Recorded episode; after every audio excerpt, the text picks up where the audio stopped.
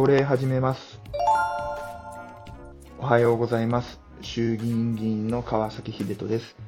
今日も秀人のじゅっぷん朝礼にようこそ。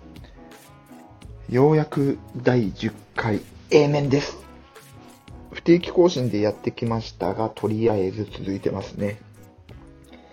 さあ、最近事務所の業務の見直しを行おうとしています。僕自身はにせんじゅうななねんに父川崎二郎の秘書になって、でそのタイミングで鈴鹿市というところに事務所を新設したんですけど、スタッフ全くゼロの状況でスタートしたんです。だから秘書業務をしながら事務作業もやっていて、結構辛かったんですけど、まあそのおかげで事務所内の業務っていうのが誰よりも詳しくなったと思います。で、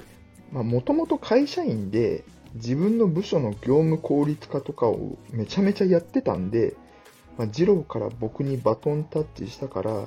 事務所の、まあ、業務効率化今めっちゃやりたい病が出ています。でね、やっぱり効率化や効果最大化を図るためにも業務をアウトソーシングすべきだなと思っていて、でしかもまあせっかく外注するなら、まあ、出産とか育児で会社離れちゃったけど働きたいママにお願いした方が世のためだなと思って、昨日エニママっていうサービスをやってる会社に来てもらいました。まあ、僕自身女性活躍を推進する議連に入ってますし、やっぱりいろんな企画ものを考えるときに女性のアイデアっていうのは大切なので、まあ、これまであんまり議員事務所でこういう取り組みやってる方聞いたことないんですけれども、まあ、民間で会社員やってたということをこういうところに活かしていかないとねと思います。さあ、A 面に入る前に告知です。いよいよ今週日曜日ろくがついつかに自民党メタバース演説会を開催いたします。時間は夕方ろくじからクラスターという日本最大級のメタバース運営会社がやっている仮想空間でやります。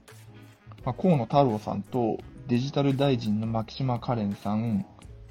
自民党青年局長の小倉正信さんが登壇されます。当日私が司会をやります。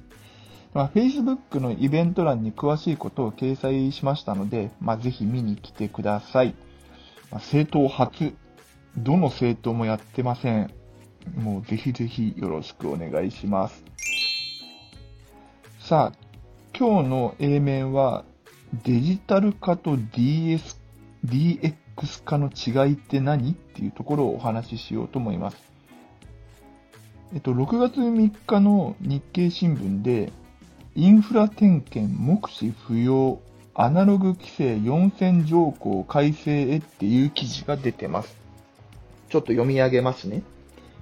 政府は対面や常駐といったデジタル社会に適合しないアナログ規制を義務付ける法令について、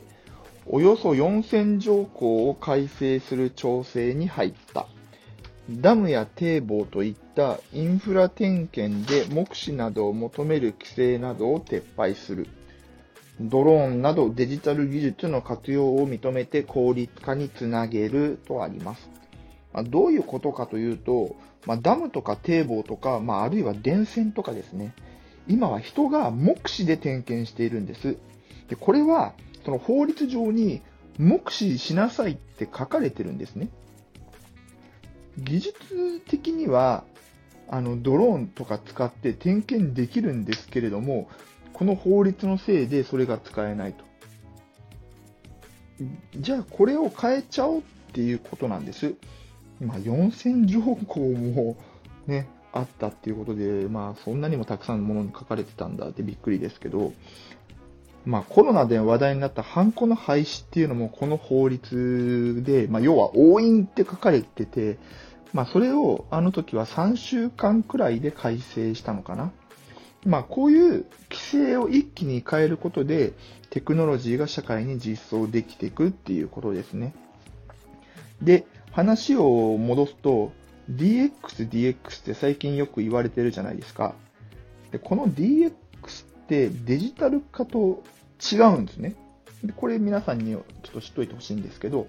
まあ、デジタル化っていうのは、いわばあの効率化を目的としたもので、まあ、今あるものをデジタルに置き換えましょうってことなんです。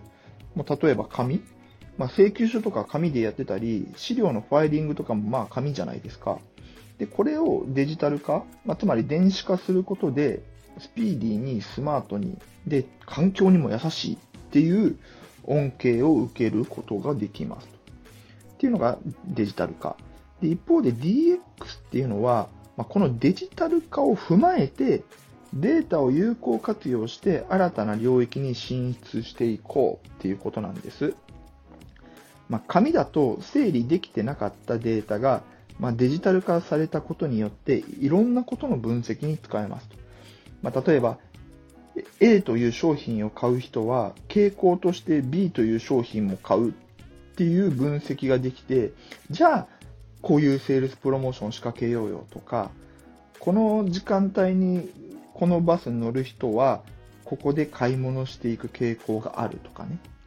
まあ、そういうデータを最大限に活用して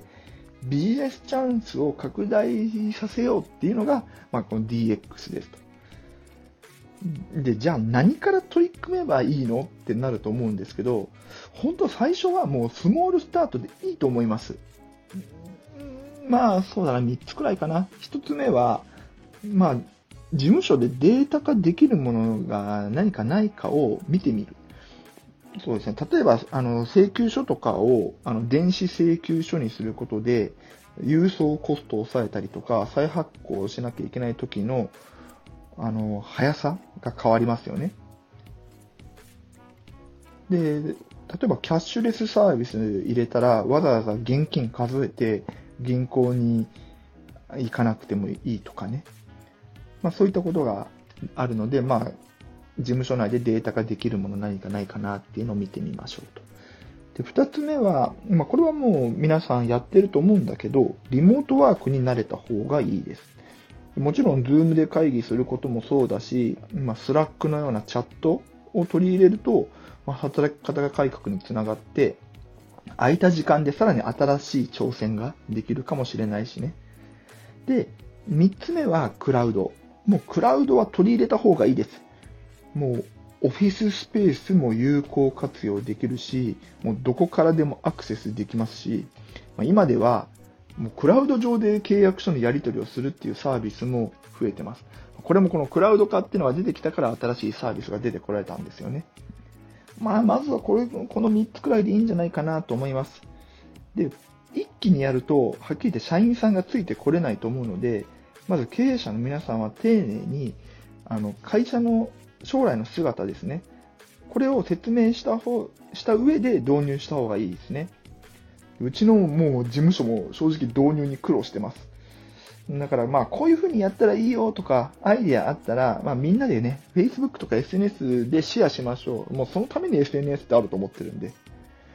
ということで、だいじゅっかいめ、A 面はデジタル化と ディーエックス の違いって何でした。それでは今日も張り切っていきましょう。バイバイ。